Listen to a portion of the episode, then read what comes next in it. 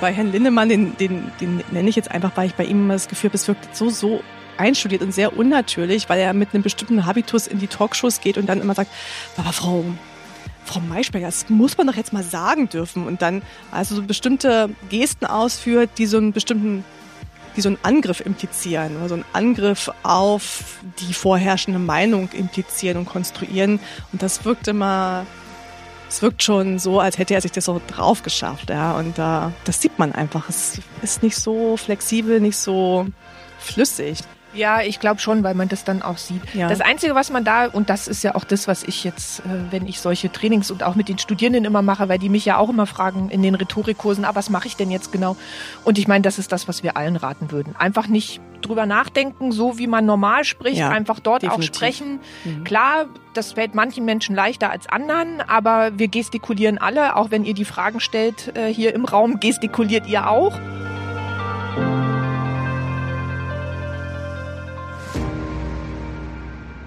Hallo und herzlich willkommen zu einer Live-Aufnahme von Talking Bodies, eurem Wissenschaftspodcast rund um Sprache, Gestik und Kommunikation. Wir senden live vom Podfest Berlin und begrüßen ganz recht herzlich unser hier erschienenes Publikum. es sind tatsächlich Leute gekommen und wir begrüßen euch natürlich an den Endgeräten und wir, das sind eure Hosts, Siva Ladewig und Jana Bressem. Ja, auch von mir ein herzlich willkommen. Ich freue mich sehr, dass wir hier wieder vor Ort sind ja. beim Podfest. Wir waren ja letztes Jahr schon dabei. Genau. Podfest ist ja immer eine super Adresse für Hauptstädter Podcasts. Ja, und die Podcast-Szene lebt ja hier quasi mit dem Podfest sozusagen auf. Und wir freuen uns, wie du gesagt hast, dass wir hier sein dürfen und dass sich das Podfest Berlin um alles hier gekümmert hat. Wir werden wieder super versorgt. Wir haben Goodiebags bekommen. ist eine gute Stimmung, eine gute Energie. Und ähm, wir haben uns für diese Sendung was Interessantes überlegt, was wir sonst so nicht machen, Jana. Denn sonst bereiten wir die Sendung vor und ja. ähm, versuchen sozusagen unseren Inhalt euch anzubieten. Das machen wir heute natürlich auch. Aber wir haben äh, dafür gesorgt, dass sich die ZuhörerInnen ein bisschen um den Inhalt unserer heutigen Folge kümmern. Das heißt, wir haben euch äh, zu Hause gebeten, uns Fragen zu schicken zum Thema Gestik, Gestikforschung, ähm, Körpersprache oder alles, was äh, sich um diesen Podcast dreht. Und es sind einige Fragen eingegangen. Und die werden wir heute auslosen und dann beantworten. So sieht's aus. So ja, sieht's und aus. wir sind, äh, wir sind natürlich schon gespannt. Also, wir haben uns ja vorher drüber unterhalten, es könnten so viele Fragen kommen. Wir vermuten einige Klassiker darunter, ja. aber mal gucken, ob es auch so ist. Ja, ein bisschen gesehen habe ich es ja schon, weil ich habe die Frage in ein Glücksrad eingegeben. in ein Glücksrad. In ein Glücksrad. Ja, weil ich habe überlegt, wie machen wir das jetzt? Ich wusste, wir haben Mikros in der Hand. Jetzt habe ich überlegt, mache ich es oldschool und drücke die Fragen aus, aber dann wäre es ein Geraschel. Deswegen habe ich gedacht, vielleicht gibt es eine App. Es gibt ja für alles eine App. Und ich habe tatsächlich eine Glücksrad-App. Leider macht sie keinen Sound, was natürlich für einen Podcast optimal wäre. Ähm, aber sie dreht sich und ich kann es in die, genau, ich kann es in die genau. Kamera und in, Aber schön wäre auch halten. gewesen eigentlich, wenn wir noch jemanden, also wenn wir so ein physisches Glücksrad auch noch gehabt hätten. Ja, oder so eine Melodie, so dim, dim, dim Ja, oder dieses so. Rattern. Ne? Ja. Wenn sich dieses. Genau, aber das hätte bei, dann niemand ja, bauen müssen und das wäre dann zu viel für unsere doch. kleine Sendung hier ein bisschen zu viel Aufwand geworden. Genau.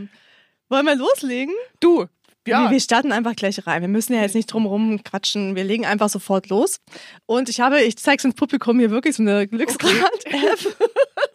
Die sind sehr, also sehr beeindruckt auch, haben wir gerade gesehen, ja, die Gesichter. Ein Raunen ging durch die Menge. und ich drehe einfach und dann schauen wir mal, was passiert. Ja, also es dreht sich. Es gibt, haptische, es gibt haptisches Feedback. Ja. Okay. Und die erste Frage lautet? Ah, was mache ich mit meinen Händen bei Vorträgen? Hm. Ja, da haben wir doch schon mal einen Frage. Klassiker, wa? Ein Klassiker, würde ich auch sagen. Ja. Was machen wir denn mit den Händen beim Vorträgen? Sowas wie wir jetzt machen, ist immer gut. Was in der Hand halten? Ja, also was in der Hand halten ist ganz gut wenn man nicht weiß, was man mit seinen Händen beim Vorträgen, Vorträgen machen soll. Und ich meine das wirklich ernst. Mm, das also so ein Mikro ist natürlich optimal, wenn man ja. da wirklich was in der Hand hat. Aber mm. ansonsten bieten sich auch immer diese diese, wie heißt denn jetzt? Gestisch habe ich's, aber verbal ja, du meinst nicht. diese, jetzt mache ich's auch. diese, ähm, na, diese, diese Dinger, Remotes, wo man draufdrückt. Diese Remote, diese Switcher die, von Folien. Äh, Presenters. Presenters, diese, genau. Die, genau. Schön, dass die. das gestisch. Wenn nicht, tut ihr einfach so und haltet einfach die Hand so, als würdet ihr den, den Presenter drücken. Ja, genau. Der ist auch super, weil man da nämlich dann mhm. auch beschäftigt ist. Den kann man ja auch in beiden Händen benutzen, mhm. ja, äh, und kann die beiden Hände mhm. dann recht entspannt ähm, vorne halten. Das sind immer so die Tipps, die ich meinen Studierenden auch äh, in den Rhetorik-Workshops äh, und Trainings gebe, die ich, ähm, wenn ich die mache. Wovon ich immer abrate, sind Kugelschreiber. Weil man anfängt, die zu tackern. Ja, genau. Okay. Ja, aus dem Publikum kommt jetzt gerade die Frage nach den berühmten Ho äh, Hände in den Hosentaschen. Das mhm. finde ich jetzt persönlich nicht so schwierig, wenn das auch mal wechselt. Also ich mache das auch. Ich stecke auch häufig mal eine Hand äh, in so eine Hosentasche. Mhm. Schwierig ist nur, wenn da keine Bewegung drin ist. Also ich finde, wenn man irgendwie da vorne dann so angewurzelt dasteht und auch mit dem Körper irgendwie nicht so mitgeht oder sich zum Beispiel nicht im Raum bewegt, sondern dann wirklich einfach dasteht und die Hände in die Hosentaschen steckt, das finde ich immer so ein bisschen schwierig. Aber ansonsten, weiß nicht, wie du das siehst, Silber, ich habe da jetzt mit nicht so die Probleme. Naja, ich habe so einen Hang dazu, die Hände in die Hosentaschen zu stecken, tatsächlich. Ja, ich auch. Und das wurde mir mal gesagt, dass das nicht so professionell aussieht. Tatsächlich, ja. Aber weil ich auch immer dann überlege, was mache ich mit meinen Händen? Ähm, natürlich ist Gestikulieren super. Ja, also das, Gestikulieren genau. natürlich, also das, was du jetzt an Tipps gegeben hast, soll jetzt nicht heißen, dass man nicht gestikulieren soll. Nee, ja, das, das stimmt. ist natürlich das jetzt natürlich, ähm, diese ja. ganzen Tipps jetzt äh, bewegt eure Hände nicht, weil dann seht ihr ganz nervös aus. Nein, es gibt schon, ihr könnt nervöse Bewegungen und auch Gestikulieren voneinander unterscheiden. Also sind wir alle in der Lage dazu. Da brauche ich keine Rhetorikbücher für zu lesen. Aber klar, es ist gut, wenn man irgendwie eine Art von Ruheposition gefunden hat. Äh, am besten irgendwie auch sichtbar, dass man irgendwie eine Position hat, von der man aus gestikulieren kann, damit man Gesten benutzt, die natürlich auch das Gesagte visualisieren. Aber ähm, ansonsten würde ich die Tipps, die du hast, unterstreichen. Ja. Und es ist natürlich super, wenn man bei Vorträgen, das ist ja das, was wir in der Regel haben, dann ist man immer vorm Rechner und dann kann man da irgendwie draufdrücken und dann hat man irgendwie das Gefühl, man ist mit den Händen beschäftigt. Das ist ja. natürlich von Vorteil. Ja. Oder wenn man am Stehpult steht, dann kann man die Hände da ablegen, ist auch günstig. Schwieriger ist es, wenn man natürlich so wie bei TED Talks, was jetzt ja. wahrscheinlich die wenigsten von uns machen werden, aber wenn man auf einer Bühne steht und dann, dann würde ich empfehlen, tatsächlich ein bisschen rumzulaufen. Ja. Also damit man sich sich irgendwie bewegt und dass da Aktivität ist. Und dann kommt man auch in einen anderen Flow, wenn man spricht. Ja. Wenn es möglich ist, technisch. ja. ja. Ja, und ich meine, dann kommt auch immer die Frage, Arme verschränken, ja oder nein. Also das ist natürlich jetzt bei Vorträgen wirklich vielleicht nicht so optimal, obwohl das nicht immer Ablehnung bedeuten muss, aber das ist vielleicht ein bisschen äh, sehr defensiv. Und ja, Arme hinterm Körper verschränken oder das sowas, auch, das ist auch, auch schwierig. schwierig. Ja. Ja. Aber wichtig würde ich sagen, also behaltet die Hände irgendwo, dass ihr auch wirklich gestikulieren könnt. Ähm, und äh, bei der Hosentasche dann, ja, dann ja. ist es so ein Rauszwängen irgendwie, keine Ahnung. Ähm, das würde ich jetzt mal als, als Zusammenfassung jetzt ja. geben. Und ich meine, ja. Beim wie beim Zuhören? Na, wenn man zu dritt auf der Bühne steht und wartet ah. sozusagen noch, während die anderen sprechen, wo packt da die Hände hin? Da gestikuliert ja nicht für den anderen mit. Ja, da würde ich, also entweder, wie wir es eben gesagt haben, äh, vor dem, vor der, vor dem Körper oder an der Seite und da muss man das aushalten. Ja, da, und das, das fand ich interessant, nämlich ja, ja. gestern mhm. auch beim Konzert. Wir waren ja gestern auf dem Konzert und dann ist es ja auch, dann manche singen und manche der Band haben jetzt nicht mhm. gesungen mhm. und die versuchen dann auch eine Pose einzunehmen, die irgendwie ausdrucksvoll ist, damit sie ja auch das Gefühl haben, sie kommunizieren was. Also das war jetzt meine Interpretation. Aber da stehst du ja auch nicht einfach nur da und Weißt du, machst ganz lässig, genau. Ja, oder hast irgendwas in der Hand oder eine Gitarre schon mal. Ähm, aber dann versuchen die auch eine Pose zu gehen, die irgendwie ausdrucksvoll ist, damit es nach was, nach etwas tun aussieht. Weil man muss es aushalten, dann nichts zu tun auf der Bühne, wo einen alle anschauen. Ne? Mhm. Ja, und dieses Aushalten ist doof. Unangenehm, also ja, das, voll. Äh, das mhm. ist einfach, ich, also das, damit habe ich auch immer noch Probleme. Ja, ja klar. Also Obwohl wenn man wir Profis sind, ja. Ne? ja, aber ich komme mir trotzdem, also die Frage ist durchaus berechtigt, ich komme mir trotzdem manchmal ein bisschen deplatziert vor, wenn wir also weiß wir nicht, gemeinsam auf, hm, Vorträge stimmt, halten oder ja. so. Und dann steht eine am Stehpult ja, ja. und die andere steht so ein bisschen versetzt an der Seite. Und dann habe ich zum Beispiel immer den Eindruck, ich müsste auch mal so Publikum checken. Ja, ja? man guckt also dann, dann so aktiv dann rein, mal so rum und nickt dann mal so in die Runde. Ja, man, aber genau mit dem Zeigefinger irgendwo hinzeigen, ja, das jetzt hier läuft.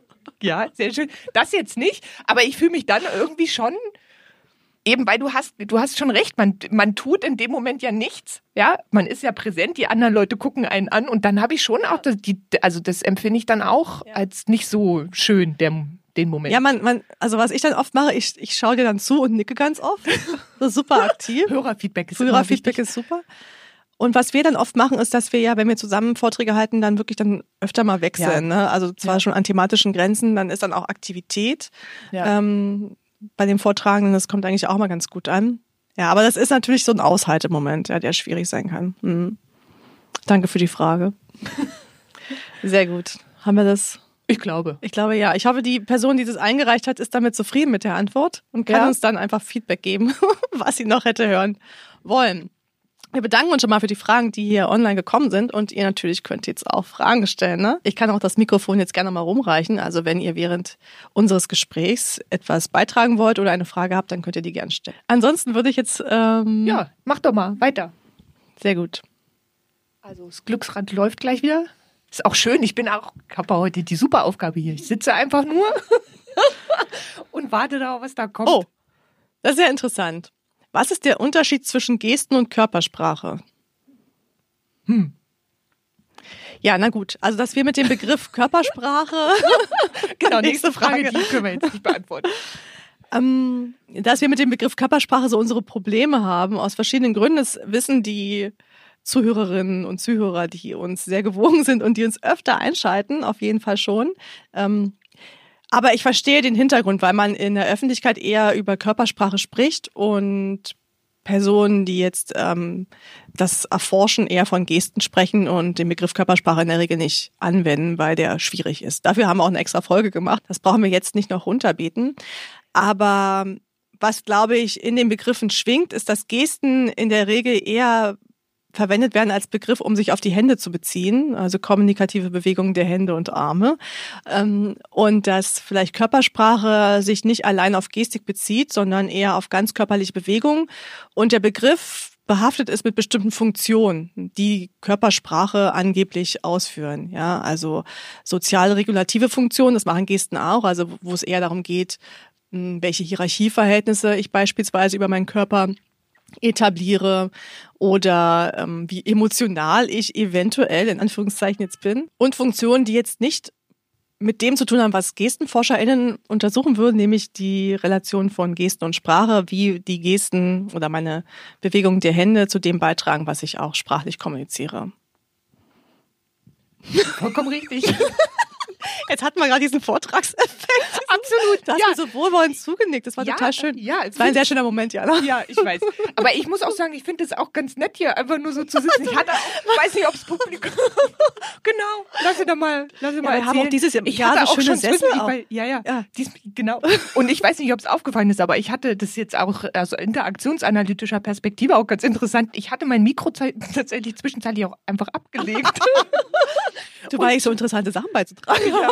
Und ich dachte mir, oh, das läuft. Ich das ja. läuft. muss gar nichts machen. muss was ich tun? Ah, okay. Äh, nein, vollkommen richtig. Das haben Sie sehr gut zusammengefasst, Frau mhm. Dankeschön. Ähm, Würdest du noch was ergänzen zum Begriff Körpersprache und Gesten?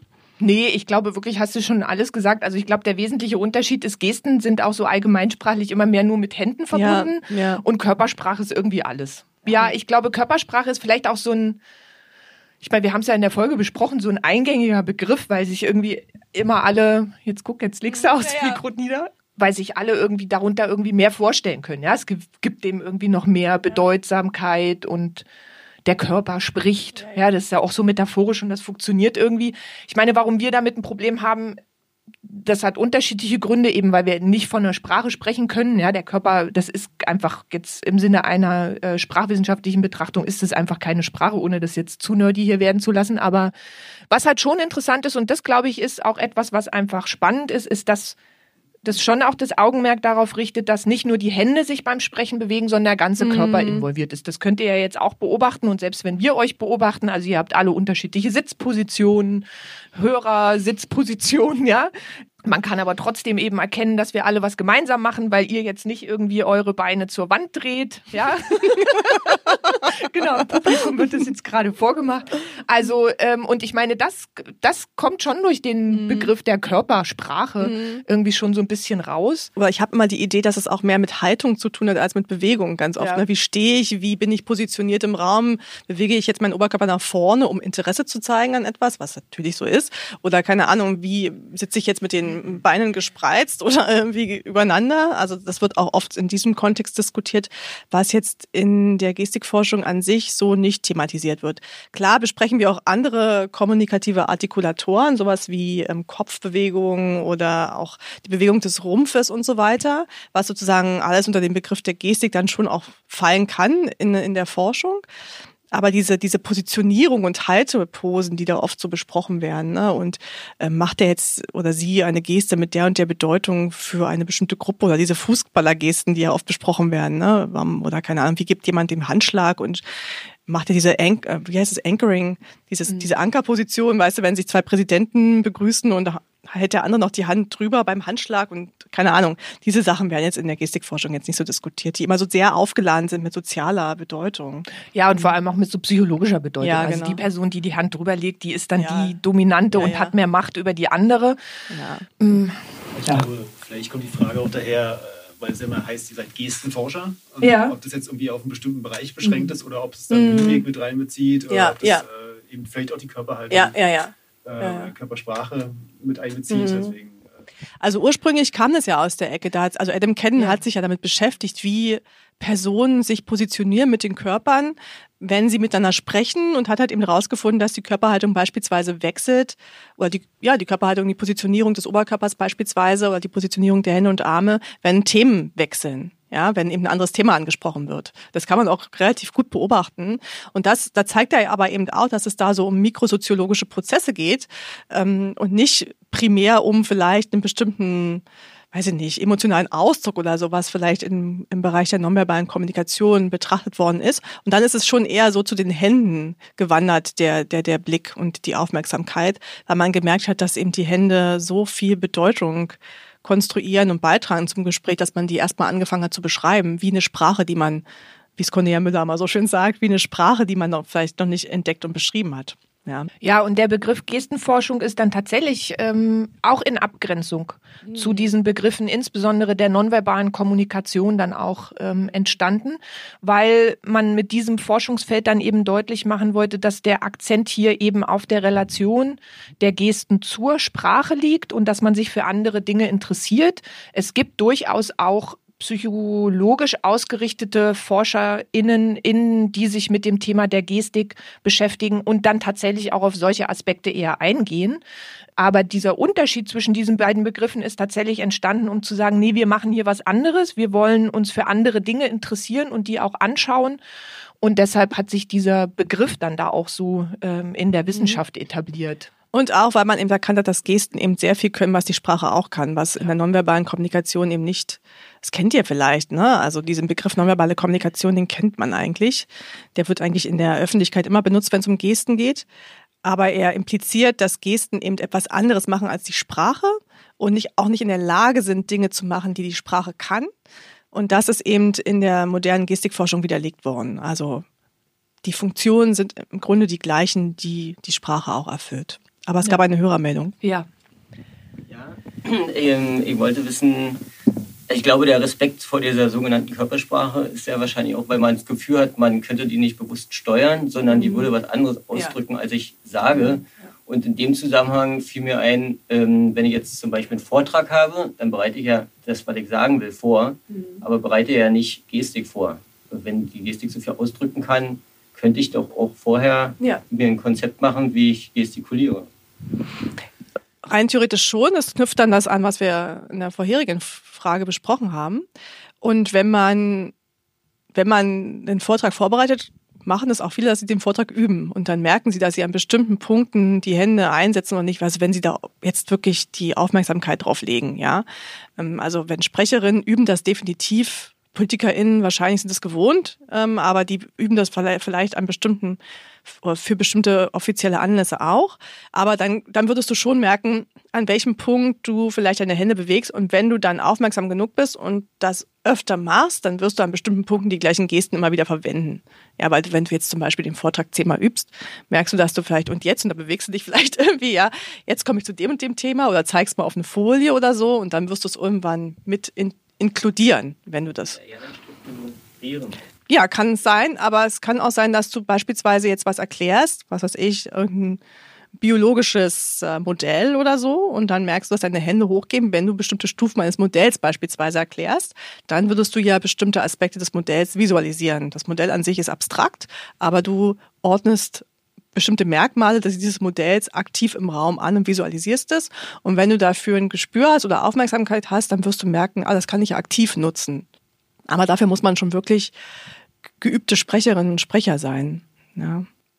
Ja, weil das eine bestimmte ähm, bestimmtes Bewusstsein über das eigene Verhalten in dem Moment äh, voraussetzt, währenddessen man das ja übt. Ja, das kann man steigern, indem man das zum Beispiel mal aufnimmt auf Video und sich das dann anschaut. Mhm. Und dann kann man sich das äh, stärker bewusst machen, wenn man das noch nicht so hat. Ja. Ähm, das ist eine Möglichkeit, aber was viele tatsächlich machen, was ich jetzt aber persönlich nicht so schön finde, ist, die üben das tatsächlich mit bestimmten Gesten dann auch ein. Also wenn die dann anfangen, was aufzuzählen und dann machen die so Sachen wie, ah, und erstens möchte ich gerne das machen und zweitens das und drittens möchte ich zu diesem Punkt kommen. Mhm. Wenn das, also wenn das im Moment der Äußerung entsteht, finde ich, ist es okay. Ähm, wenn es geprobt und antrainiert ist, finde ich, sieht man es immer ein man bisschen. Häufig, das stimmt. Die konstruiert rüberkommen und dann auch dem Sprecher vielleicht eher die Sache äh, erschweren, weil das ja irgendwie einem falsch und nicht natürlich aussieht. Da muss ich sagen, das sehe ich häufig bei Herrn Linnemann. der ist ja nicht CDU-Generalsekretär. Ähm, ich, ich, also ich kenne das nicht. Wie, ich weiß nicht, wie, ob er irgendwelche Coaches hatte, Body Language Coaches sozusagen, um diesen Begriff jetzt aufzunehmen. Aber es gibt bestimmte Politiker und PolitikerInnen, bei denen man das Gefühl hat, dass die sich auf eine bestimmte Art der Gestik einschießen, sage ich jetzt mal ganz salopp. Auch bei Frau Weidel oder so. Ich weiß nicht, ob Frau Weidel so spricht, wie sie im Bundestag spricht, wahrscheinlich nicht, aber sie hat so ein ganz behäbiges Verhalten.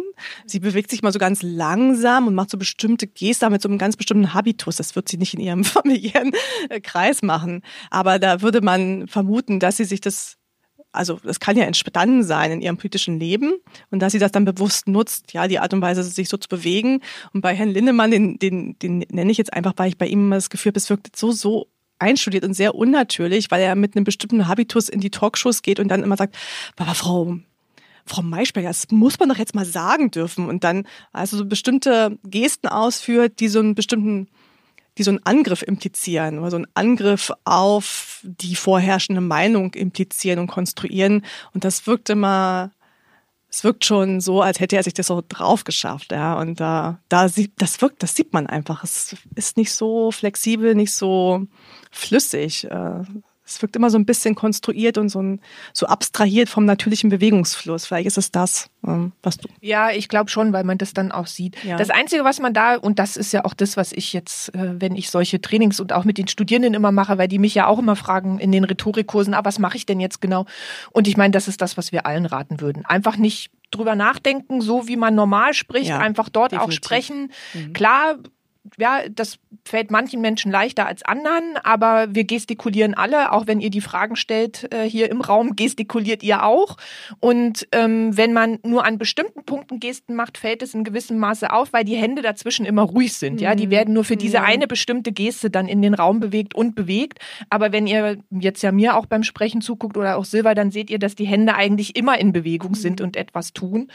Ähm, und deshalb, also einfach Mhm. Einfach, ich weiß, das ist immer blöd, authentisch so ein Begriff, ja. Es ist auch in meiner, im Coaching-Bereich einfach mal authentisch sein. Was soll denn das heißen jetzt? Authentisch ist für jeden was anderes. Aber natürlich, also nicht drüber nachdenken und einfach das tun, was in dem Moment äh, tatsächlich auch kommt. Und da wir ja, also gerade in solchen Momenten, wenn wir anderen was erklären wollen, ja auch daran interessiert sind, dass die andere Person das versteht, ja, genau. kommen wir ja automatisch in so einen Modus, in so einen Erklärmodus, wo wir dann vielleicht auch was zeigen wollen. Genau. Ja, ähm, und manche Dinge müssen wir ja im Grunde genommen sogar gestisch repräsentieren, weil wir das sprachlich einfach nicht so gut machen können. Also alles, was mit Formen von Objekten zu tun hat, ist einfach sprachlich wahnsinnig schwierig. Ja. Und wenn wir da die Hände zur Verfügung haben, dann machen wir das natürlich gestisch. Also ja. wenn wir irgendwie beschreiben wollen, wie die Couch aussieht, die wir gekauft haben. Ja. Ähm, und von daher ist das auch bei Vorträgen so. Also wenn man irgendwie Prozesse selbst versucht zu beschreiben, ja. stellt man die sich ja auch visuell vor und dann passiert das äh, irgendwie natürlich. Ja. ja, bitte. Äh, da ihr gerade darüber oder dafür plädiert, natürlich zu gestikulieren, ähm, die Frage, was würdet ihr denken, wann es beginnt, dass man die Gestik erlernt? Also ich war gestern bei einem Konzert und da war eine Person, die offensichtlich durch äh, gewisse Konsumgüter vielleicht beeinträchtigt war oder beeinflusst auf einem anderen Level. Und äh, obwohl sie sich halt äh, gegen viele soziale Konventionen, sagen wir mal, oder dagegen verstoßen hat, hat sie eben bei der Gestik ganz klar kommuniziert, wie man es sonst wahrscheinlich auch machen würde, vielleicht ein bisschen deutlicher, sagen wir mal. Aber äh, mich hat halt beeindruckt, dass man, obwohl er eben im Kopf vielleicht ganz woanders ist, trotzdem die so verinnerlicht hat, äh, dass er die praktisch nutzt und die andere Person ihn auch verstehen kann. Und äh, darum muss es ja sehr tief sitzen, scheinbar. Das sind verschiedene Sachen. Also es sind zwei Fragen oder mehrere, glaube ich, in einer. Der erste Punkt ist, dass man, es finde ich immer interessant, warum man das macht, aber es ist wahrscheinlich auch mit dem Begriff Körpersprache verbunden, weil man immer das Gefühl hat, das ist irgendwie etwas, was noch dazukommt zum normalen kommunikativen Verhalten. Also man muss sich gestikulieren vorstellen, wie sprechen, wie Klavierspielen, wie laufen, wie ganz normale Handlung, die wir tagtäglich ausführen. Das ist jetzt nicht, was irgendwie on top dazukommt und es wird mir in manchen Kontexten bewusst und in anderen halt nicht. Und wenn sie mir bewusst wird, kann ich sie aktiv einsetzen oder so, ja. Also kann ich natürlich machen, aber deswegen, warum sollte es gestört sein, wenn er auch laufen kann oder äh, wenn er äh, ganz normal tanzen kann? Also tanzen konnte er ja noch. und er konnte auch laufen und er konnte auch normal sprechen. Warum sollte das dann ähm, nicht da sein? Also es ist im Grunde genauso wie normale Handlungsabläufe abgespeichert, würde ich jetzt mal sagen, wie, wie ganz normal, wie, wie andere Sachen eben auch. Ja. Ähm, und der zweite Punkt ist ja die Frage mit dem Lernen. Da gibt's ja Sprachforschung und Gestikforschung dazu, dass man Gesten sehr ab, naja, man, also Zeigegesten ab achten Monat ungefähr benutzt. Ähm, und dann erweitert sich das Repertoire an Gesten und ähm, abstrakte Gesten, metaphorische Gesten so erst ab dem, weiß ich nicht, sechsten, siebten Lebensjahr und dann bis zwölf erlernt ungefähr. Ähm, bestimmte Gestik, also die Gestik, die ich so gerne mag, diese, diese Cyclic Gesture, die Kreisbewegungsgeste, ähm, da habe ich bei unserer Tochter auch erst sehr spät beispielsweise gesehen. Also die hat diese, natürlich diese nach oben gerichtete Hand und so, hat sie ganz oft gemacht und dieses Sch äh, Schultern zucken und so. Aber diese abstrakteren Gesten kommen ganz, kommen später. Aber wenn sie erlernt sind, sie sind ja verkörpert. Und ich glaube, es ist auch so ein Begriff. Es ist nicht irgendwo was, was man abspeichert wie so ein Lexikon im Gehirn. Ja, vielleicht hat man da irgendwelche Konzepte gespeichert. Es gibt ja Ideen dazu. Aber es ist ja am Ende verkörpert, so wie es verkörpert ist, wenn ich im Auto sitze und weiß, wo der Stickshift ist, also der der Schaltknüppel, ja, das ist auch verkörpert. Und wenn ich ein neues Auto habe, dann ist der vielleicht woanders und dann plötzlich merke ich, okay, jetzt muss ich mich umorientieren. Aber so genauso verkörpert ist Gestik auch, ja. Also ganz, ganz tief sitzend im Körper. Es ist natürlich wahrscheinlich irgendwo im Gehirn dann auch abgespeichert, logischerweise, weil ja alles im Gehirn gesteuert ist. Aber äh, um das zu kappen, müsstest du eigentlich, ähm, müsstest du irgendeinen Unfall haben oder eine Krankheit, die dein, die bestimmte Zentren im Gehirn beeinträchtigt. Und dann wird auch die Gestikulation problematisch werden und stockend werden. Bestimmte Gesten kannst du dann nicht ausführen. Das weiß man auch aus der Forschung, ähm, dass das passiert. Auch beim Stottern, genau.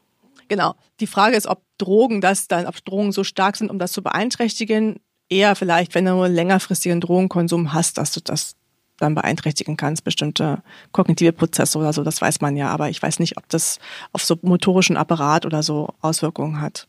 Mhm.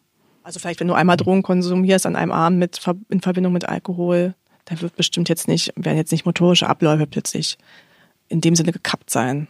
Ja. Ja. Also ich habe jetzt auch überlegt, ob ich dazu was kenne, aber weiß ich jetzt nee, ehrlich glaube, gesagt. Ja. Muss aber auch ehrlich sagen, ist jetzt aber auch interessant. Ist auch eine Frage, über die ich vorher noch nicht nachgedacht habe. Also ähm, aber es ist vollkommen richtig. Also ich meine, man hat ja im Leben auch mal ja, ich, ich, mit anderen Personen, ja, ja, die jetzt irgendwie betrunken sind oder so Kontakt und das stimmt schon. Also die machen dann auch immer noch Gesten und auch so, ach und so, ja, so ab ähm, so beschwichtigende Gesten. Genau, das stimmt, das ist tatsächlich eine sehr, sehr gute Beobachtung, habe ich aber ja, ich, so aus ich war ja auch auf dem Konzert dabei. und, huch, und die Person ist da halt wirklich da total rumgesprungen. Und es war interessant, weil ich fand das so auch aus soziologischer Perspektive interessant. Man kommt da an, wir, waren, wir haben uns gefreut, wir waren relativ weit vorne. Es ist selten, dass wir beim Konzert relativ weit vorne sind, weil wir oft zu spät sind. Aus verschiedenen Gründen. Und, und dann standen wir relativ weit vorne und du hast dich gefreut, dass irgendwie du so weit vorne bist und jeder hat so seinen Platz gesichert und es ist ja so, alle ordnen sich irgendwie an und haben dann so ihren Platz für sich, wie beim Strand, wo dann jeder so seinen, seinen Platz hat und das ist dann der Platz, dem du dich selbst zuordnest und mhm. auch andere dir zuordnen. Wir orientieren uns ja anhand der anderen. So, und wir wissen, wenn jetzt eine Gruppe rausgeht, drückt welche nach, dann weißt du, okay, jetzt bin ich neben den. So. Und das hat alles so super funktioniert und es war irgendwie alles so im Flow. Und dann ist er plötzlich reingesprungen. Erst kam die Gruppe und dann hat es sich schon aufgemischt. Dachte ich so, okay, jetzt muss ich es neu ordnen. Die ganzen Reihen und die Grüppchen, die sich gebildet haben, hat man schon gemerkt. Sie waren, haben damit zu tun gehabt, sich neu zu ordnen. Und dann ist er nochmal vorne weiter reingesprungen und hat dann da wieder ein bisschen ähm, Unruhe gestiftet, weil er auch extrem er hat sich extrem, aber er hat sehr ausschweifend getanzt und war so voll drin, was interessant war zu beobachten, weil er sich ja dann natürlich abgehoben hat von den anderen aber er hat auch sich sehr viel Raum genommen, so. Und manche, aber er hat schon wahrgenommen, dass das manche stört, dann kamen Blicke und dann ist er halt hin und hat mit denen dann geredet und so, hat dann schon beschwichtigt und im nächsten Moment fing er dann wieder an, ausschweifend zu tanzen. Also es war immer so ein Wechsel, das war schon interessant. Er hat dann schon Kontrolle gehabt und dann war er relativ schnell wieder in dem Moment drin und ist da sehr abgedriftet. Und das war halt interessant zu beobachten, dass er dann doch in dem Moment irgendwie klar ist, die Leute dann aber auch sehr angesprungen ist und sehr nah rangegangen ist, hat man schon gemerkt, da ist die Hemmschwelle nicht mehr da gewesen, irgendwie den persönlichen Raum einzuhalten. Und das haben wir dann wahrscheinlich beide so ein bisschen beobachtet, neben unserem ausschweifenden Tanzen. genau. Okay. Sehr gut. Was man so beobachten kann auf dem Konzert. Also ich finde, ich habe ja schon so oft dir mal geschrieben, wenn ich auf einem Konzert war oder so, ja. dass wir unbedingt mal eine Folge dazu machen müssen, weil ich finde einfach die Leute, wie die sich im Raum anordnen, das ist so lustig ja. und so interessant. Ja, müssen wir nochmal machen, eine extra Folge dazu. Auf dem Konzert. Auf dem Konzert. auf dem Konzert. So wie wir es halt kennen, wenn wir auf der Bühne sitzen, ist ja klar. So, so ich drehe das Glücksrad. Und Silvers Gesicht? Nein, weil ich weiß, wer die Frage gestellt hat. Ach so? Wird Gesten möglicherweise zu viel Bedeutung in bestimmten Situationen beigemessen?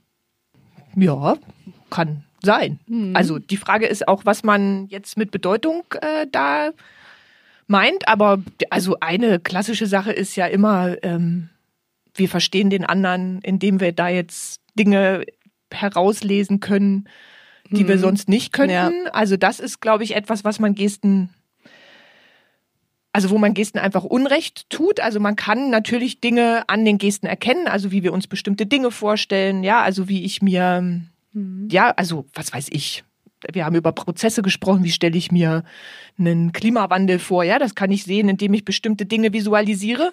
Aber äh, zu viel Bedeutung wird Gestik auf jeden Fall zugeschrieben, wenn es darum geht, was ich jetzt eigentlich, also was ich jetzt meine, ob ich lüge, ja, ob ich die Wahrheit sage oder nicht. Hm. Ich glaube, so ähnlich. Die Frage kam ja auch schon ähm, in Bezug auf das Forschung. Da hm. in diesem Kontext gehört, dass man ja, ja. dann irgendwie als äh, Bewerber so unter Beobachtung steht ja. und viele Gestiken, Mimiken, was auch immer, mhm. falsch interpretiert werden könnten. Ja. Einfach weil man vielleicht die Nervosität nicht ganz mit einblendet. Ähm, deshalb ja. denke ich mir, das wäre, glaube ich, ganz interessant zu wissen, ob das jetzt immer eindeutig ist, eine Geste oder ähm, eben auch gänzlich falsch interpretiert werden kann, nur weil man eben den Kontext vielleicht nicht ganz beachtet. Ja. Mhm. Also an Vorstellungsgespräch habe ich auch gedacht, weil da glaube ich sich so Leute sehr, sehr fokussieren auch, darauf, wie sie sitzen, weil das wirst du ja auch tatsächlich in so Rhetorikseminaren auch geschult, ja. genau. Ja. Ja. Ja, ja, genau. Und trotzdem ja, Interesse und zeigen und so muss man eigentlich relativ viel beachten immer. Laut ja, Coaching. und da spielt, genau, und da spielt aber dieses, dieses, diese falsche Vorstellung von Körpersprache ja, und das, was eben. der Körper macht, sozusagen allen Beteiligten eigentlich äh, in die Hände. Also die Personen, die da sitzen, denken, ich darf das jetzt alles nicht machen, weil das falsch interpretiert wird. Und die Personen, die auf der anderen Seite sitzen, und das muss man auch sagen, also ähm, Leute aus Personalabteilungen gehen häufig auch in solche Körpersprachtrainings und bekommen dann aber genau das da auch erzählt. Mhm, ja? Genau. Ähm, also das heißt, das ist so ein, man würde sagen, so ein, äh, so ein, so ein Zirkel, der sich immer wieder gegenseitig äh, bedingt. Mhm. Ähm, und das stimmt, da hast, da hast du vollkommen recht. Da wird den Gesten zu viel Bedeutung in vielen Momenten mhm. beige, ähm, beigemessen, weil aber da genau das mitschwingt, dass man über die Gesten noch etwas Zusätzliches verrät. Also mhm. über die Person erkennen kann, ob der jetzt offen ist, nicht offen ist, loyal, ehrlich seine Meinung sagt. Und das sind alles Sachen, die sind einfach, das muss man sagen, die sind wissenschaftlich einfach nicht bewiesen und auch also es gibt Forschung, die sich dazu, äh, die versucht hat zu zeigen, ob Menschen mit Gesten lügen können. Ja, und das, und ich meine, da haben wir ja auch eine Folge zugemacht. Also das ist jetzt jahrzehntelang versucht man diese Frage zu beantworten und es kommt immer auf die gleiche Antwort Nein. Also es gibt einfach keinen Hinweis darauf, dass wir durch die Geste erkennen können, ob jetzt die Person die Wahrheit sagt oder nicht. Was man vielleicht erkennen kann, ist, ob jemand nervös ist oder nicht. Aber ich meine, das ist man in solchen Situationen immer. Was ich dann schwierig finde, ist, wenn Personaler oder die Personen, die die Vorstellungsgespräche führen, das dann den anderen Personen negativ auslegen. Ja, es ist nun mal einfach, wenn man so will, eine Form von Prüfungssituation. Da fühlt man sich also da gibt's Leute, die haben damit kein Problem, manche finden das nicht so toll. Das finde ich immer schwierig, aber das sind Sachen, da könnte ich sagen, okay, das funktioniert.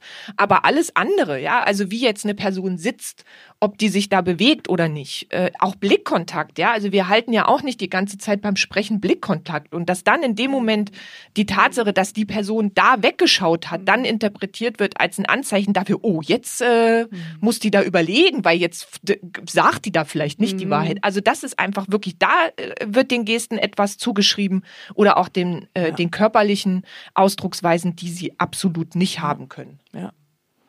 Ja, ich glaube, wenn man in einer bestimmten Position sitzt oder so, kann ich mir schon vorstellen, dass man, also wenn man sich jetzt irgendwie hinfläzt, ne, aber wer macht denn das beim Vorstellungsgespräch? Ich finde das immer so albern. Ja, also, aber was mich, da, was mich daran auch, weil, was ich immer so schwierig finde, das ist zum Beispiel etwas, was ich auch gerne mal mit denen, mit so, also mit solchen Personen, die in diesem Moment dann der anderen Person gegenüber sitzen, besprechen würde, ist, ob die ihr eigenes körperliches ja, genau. Verhalten so reflektieren. Ja. Ja? Weil du spiegelst ja häufig auch die Person, die da sitzen Absolut. und passt sich den an. Genau, ja. man passt sich ja dem auch an. Mhm. Und äh, wenn jetzt ja, sich ein Bewerber oder eine Bewerberin da vielleicht anders hinsetzt, ist denen bewusst, dass die vielleicht in dem Moment tatsächlich eine andere ja. Körperhaltung, ja. eine andere Sitzposition ja. eingenommen haben und dass das deswegen genau. passiert. Genau. Und dass es vielleicht so eine Art von Überheblichkeit oder mhm. Lässigkeit entsteht, weil nämlich genau eine Spiegelung des mhm. Körperverhaltens vorkommt. Ja, weil, weil es ja nicht nur ist, dass du sprachlich die Situation äh, konstruierst nee. oder weil du eben dem Stempel aufdrückst, okay, es ist ein Bewerbungsgespräch, sondern du kreierst es ja aktiv durch die Art und Weise, wie du selbst sitzt, welche ja. Haltung du einnimmst und wie halt die Leute im Raum sitzen, ja. Also sitzen die entspannt, sitzen genau. die irgendwie dir direkt gegenüber oder nebeneinander. Das kreiert halt eine bestimmte Atmosphäre und das kann dazu führen, dass du dich halt in diese Atmosphäre begibst, was ja Forschungen zeigen, dass bestimmte affektive Qualitäten sozusagen von allen geteilt werden ja. und ähm, du dann eben auch vielleicht eine entspannte Körperhaltung einnimmst und die Person aber dann die Idee hat, dass die Person sehr, sehr korrekt vielleicht sitzen muss oder was weiß ich, eine bestimmte Führungsposition vielleicht einnehmen wird in dem Unternehmen, für das sie sich bewirbt. Ja, schwierig. Ja, und ein Beispiel ist zum Beispiel also sowas wie nach vorne lehnen, ja, also mhm. je nachdem, wie das Bewerbungsgespräch geführt wird. Aber wenn die Leute so sitzen und das kann ja vielleicht ein anregendes mhm. Gespräch sein und einer der Person, die das Gespräch führt, lehnt sich nach vorne, weil sie, weil sie das irgendwie interessant findet und stellt doch mal noch eine Nachfrage. Mhm. Und in dem Moment setzt sich vielleicht die Person, die interviewt wird, ein bisschen nach hinten. Bedeutet das ja nicht, dass die jetzt da irgendwie defensiv ist oder sich irgendwie da angegriffen mhm. fühlt, sondern was die Person macht, ist, die versucht wieder ein bisschen mehr, Raum, Raum ja. sozusagen zu kreieren. Ja. ja, und das ist ein völlig normales ja. Verhalten, was wir haben. Also das macht man sogar auch mit Freunden. Mhm. Ja, also wenn man sitzt auch nicht die ganze Zeit so, ja, sondern man bewegt sich da auch mal anders. Ähm, und ich finde, das ist wirklich schwierig. Deshalb hoffe ich ja immer noch, dass sich so die Forschung, die wir so betreiben, auch noch mehr in die Öffentlichkeit nach außen mhm. trägt, damit genau diese Missvorstellungen mhm. sich langsam mal auflösen, als dass die Leute einfach sich klarer darüber werden, wie du gesagt hast, es ist immer auch ein Ping-Pong-Spiel. Ja, also das heißt, was ich tue, hat einen Einfluss darauf, was der andere tut. Und, ähm, und von diesen wahnsinnig ja, starren Vorstellungen da, äh, da wegzukommen. Ja, definitiv. Also ja, die Antwort ja, lautet ja. Wir haben ewig drum herum meandert, aber ja. Okay. okay. Das Glücksrad läuft. Dim, dim, dim, dim. Aber war das überhaupt Glücksrad? Nee, Doch. Ach, das war Jeopardy, siehste. Ich habe nämlich die ganze Zeit, ja. Welche Gesten sollten vermieden werden, um Missverständnisse zu vermeiden? Hm. Alle.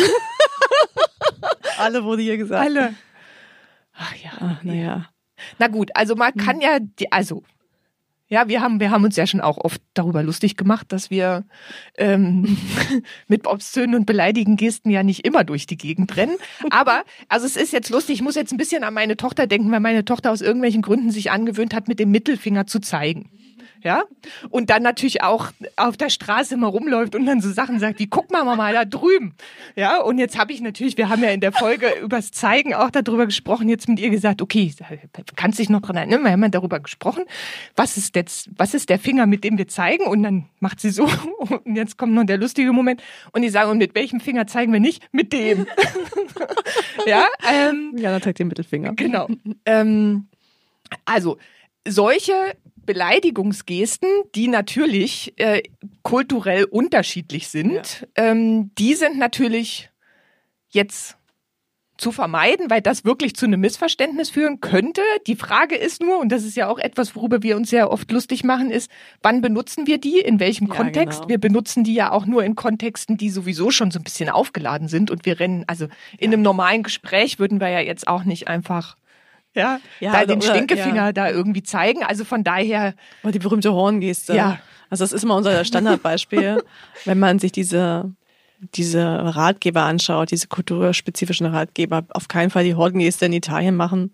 Klar, weil ich ja immer zu Hause mit der Horngeste rumrenne. Genau, weil das also. nämlich bedeutet, dass jemand, dass der Ehemann betrogen ist. Also ja, das heißt, dem ja. Ehemann die Hörner aufsetzen. Ja, genau. Und das ist natürlich etwas, was wir, wenn wir miteinander sprechen und auch, auch in, im Italienurlaub unterwegs sind, einfach ständig machen würden, ja? Genau. Äh, genau. Aber es ist immer für die Leute, glaube ich, sehr interessant, weil es mal dieses Missverständnis in irgendeiner Form hervorhebt, es Unterschiede hervorhebt und ähm, dann auch diese Fettnäpfchen, in die man treten kann. Ja, das kann passieren.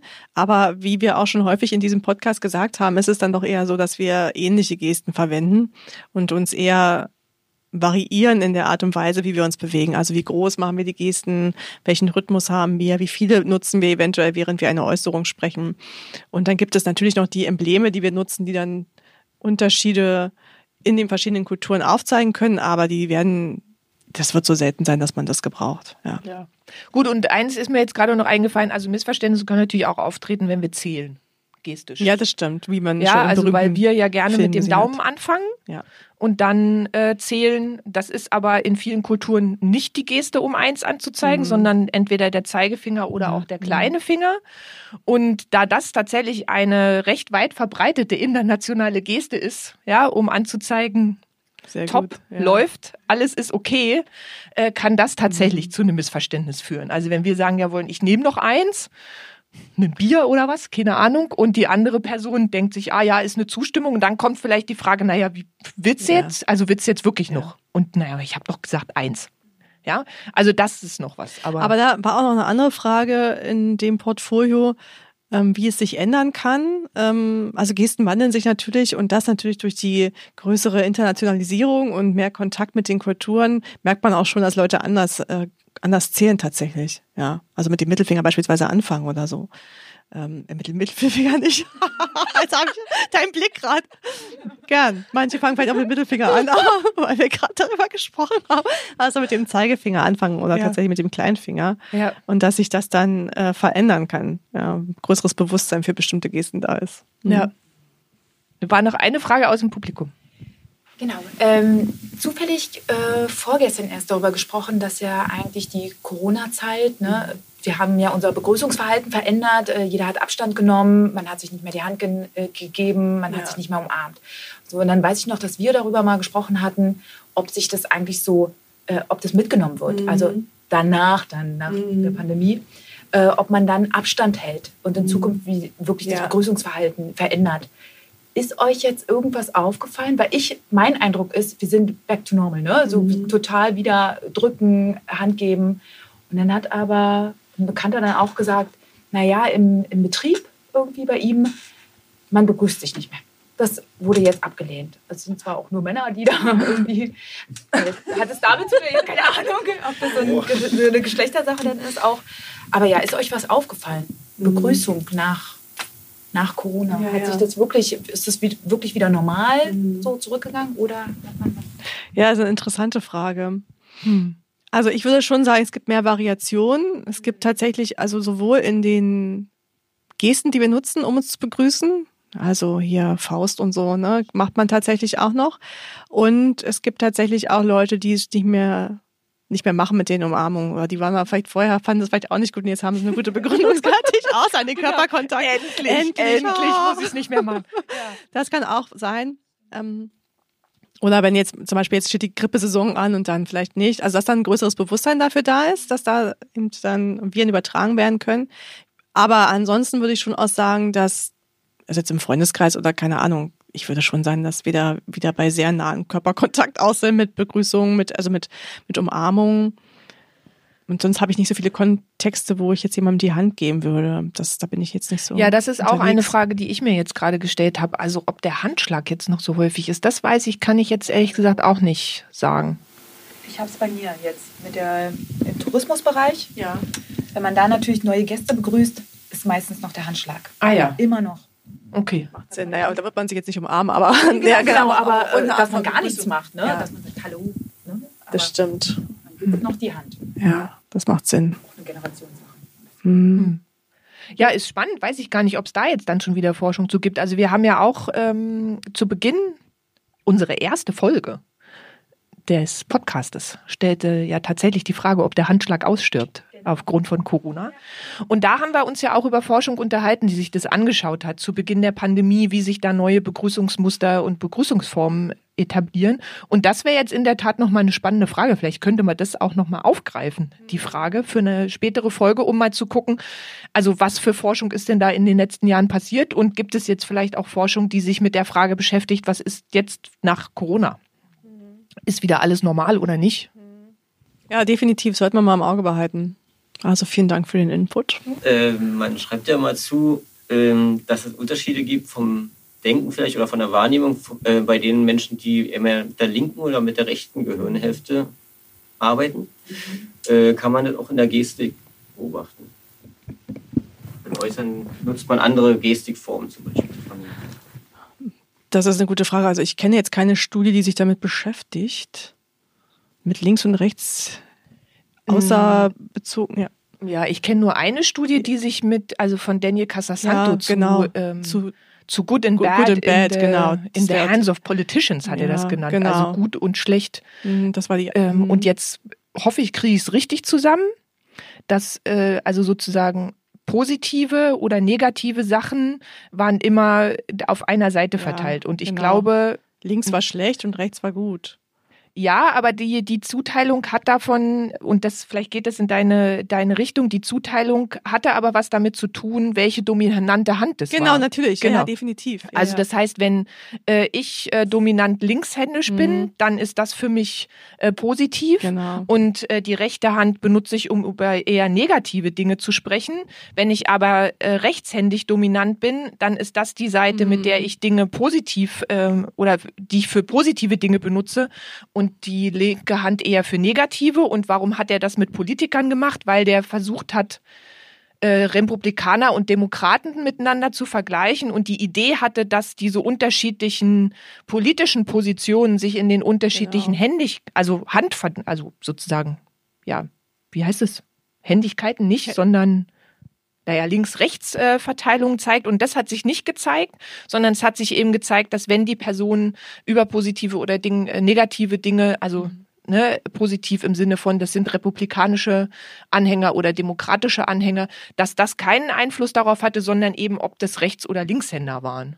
Genau, ich hatte jetzt eher an so neurologische Studien gedacht, tatsächlich, ob es da irgendwas gibt, außer diese Split-Brain-Patients. Also, ja, das ist aber auch das Einzige, ja, was ich kenne. Ähm, es kann natürlich kulturell überformt sein. Ne? Es gibt Kulturen, bei denen man jetzt zum Beispiel das nicht stimmt. mit der linken Hand gestikulieren darf.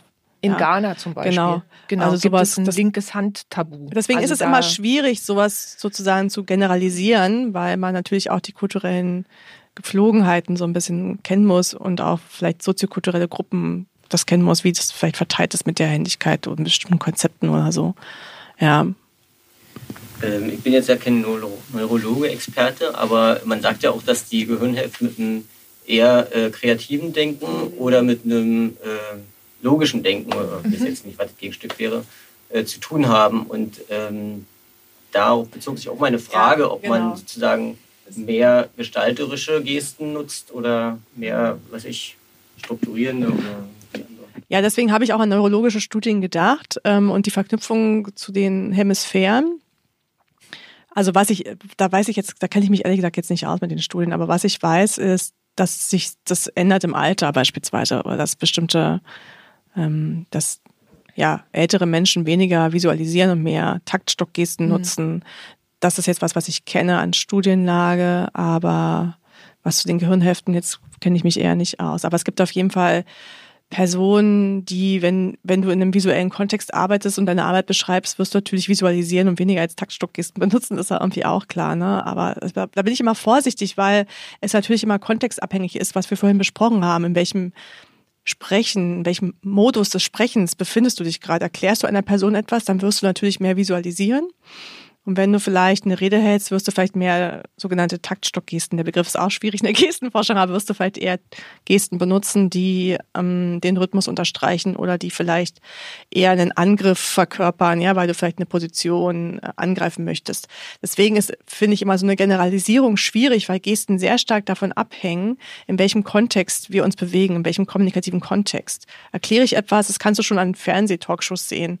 Wenn du dir Markus Lanz anguckst oder Maybrit Illner, dann hast du oft die vielen rekurrenten Gesten, Gesten, die ähm, kulturell etabliert sind, wie die nach oben gerichtete Hand oder die, die Schneidegeste kommt ganz viel. Ja, also viele Gesten, die mit dem mit der Argumentationsstruktur zu tun haben und damit, dass du Argumente austauschst. Wenn du dir aber jetzt Talkshows anguckst, wie, wie heißt denn das, NDR-Talkshow oder sowas, wo du eher so entspannt sitzt und über dein Leben erzählst, weil da irgendwelche Promis sitzen, die visualisieren eher. Ja, das kannst du auch bei, bei, bei bestimmten Politikern sehen, wenn die bestimmte Reden halten. Barack Obama, in der Zeit gibt es auch Studien zu, in der er Wahlkampf betrieben hat, hat ganz viel den Ringfinger benutzt. Man kann das auch wirklich zeitlich nachvollziehen, wann er angefangen hat, den zu benutzen.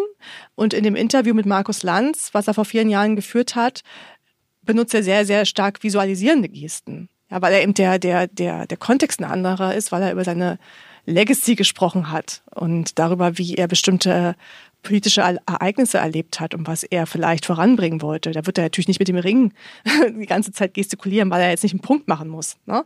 Also deswegen bin ich bei solchen Studien immer vorsichtig, weil man eben immer darauf achten muss, in welchem Kontext, in welchem kommunikativen Kontext bewege ich mich gerade.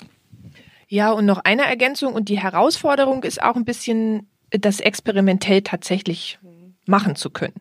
Denn du hast vorhin äh, die sogenannten Split-Brain-Patienten erwähnt. Das sind, ähm, das ist Forschung von einer Neurologin, Hedda Lausberg, die an der Deutschen Sporthochschule in Köln arbeitet.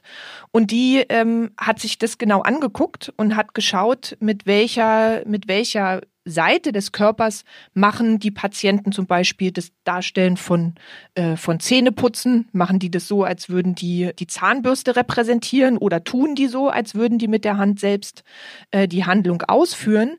Und äh, warum heißen die Split-Brain-Patienten? Weil man bei denen die Verbindung äh, zwischen den beiden Gehirnhälften getrennt hat um zu verhindern, dass sich epileptische Anfälle von einer Seite des Gehirns auf die nächste übertragen. Und warum ist es jetzt interessant für die Frage, ob man das überhaupt so machen kann? Dass die Gehirnhälften kommunizieren also immer miteinander ja, genau. und man kann mhm. jetzt nicht ähm, so hundertprozentig sagen, jetzt ist links zuständig und jetzt ist rechts zuständig, weil die eben über dieses sogenannte Corpus callosum immer miteinander verbunden sind.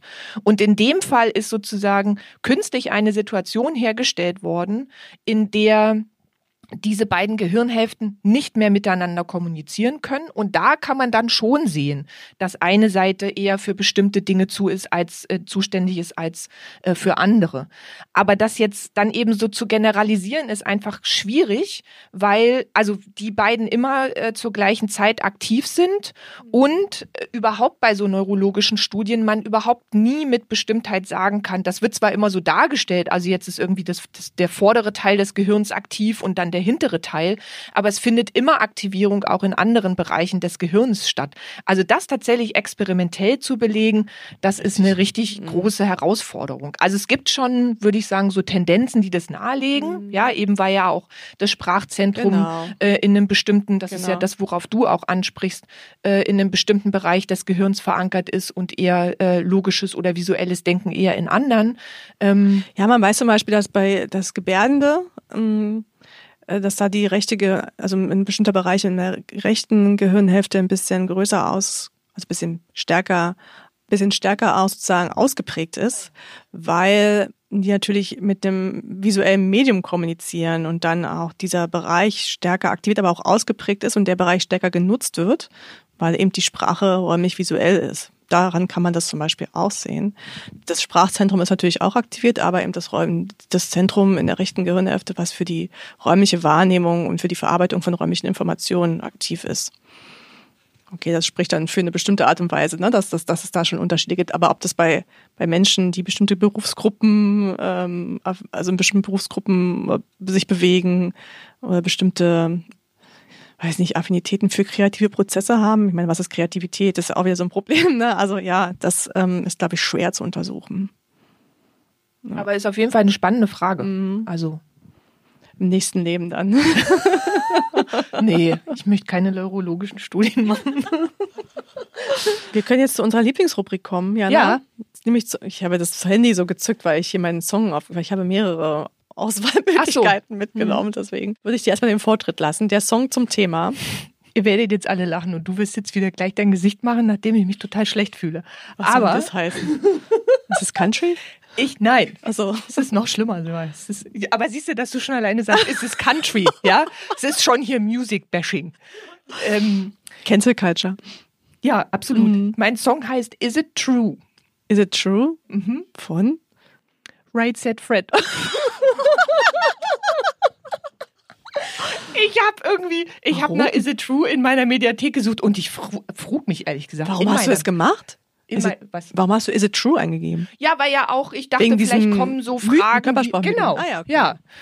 Also es hat schon. Nee, es ist auf jeden Fall Deep Thought behind ja, it. Ja, ja. ja, ja. Äh, was mich allerdings ehrlich gesagt viel mehr. Warum hast du es in deiner Mediathek? Warum habe ich es in meiner Mediathek?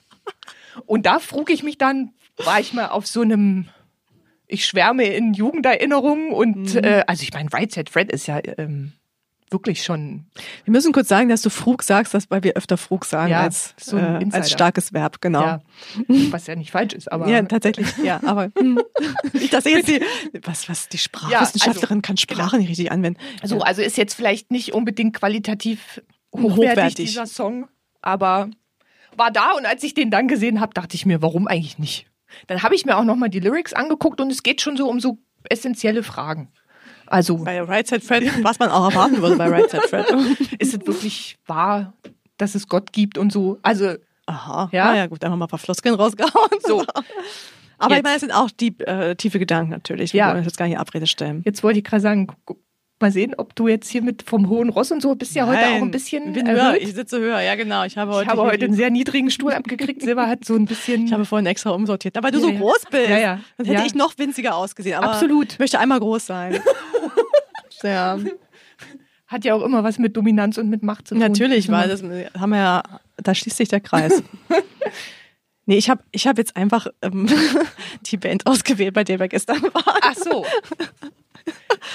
Ähm, und ich habe mich, ich muss irgendwie ein, ein Zufall gewesen, ein glücklicher Zufall, weil genau vor ein paar Tagen diese Band eine neue Single rausgebracht hat und die heißt Time on My Hands.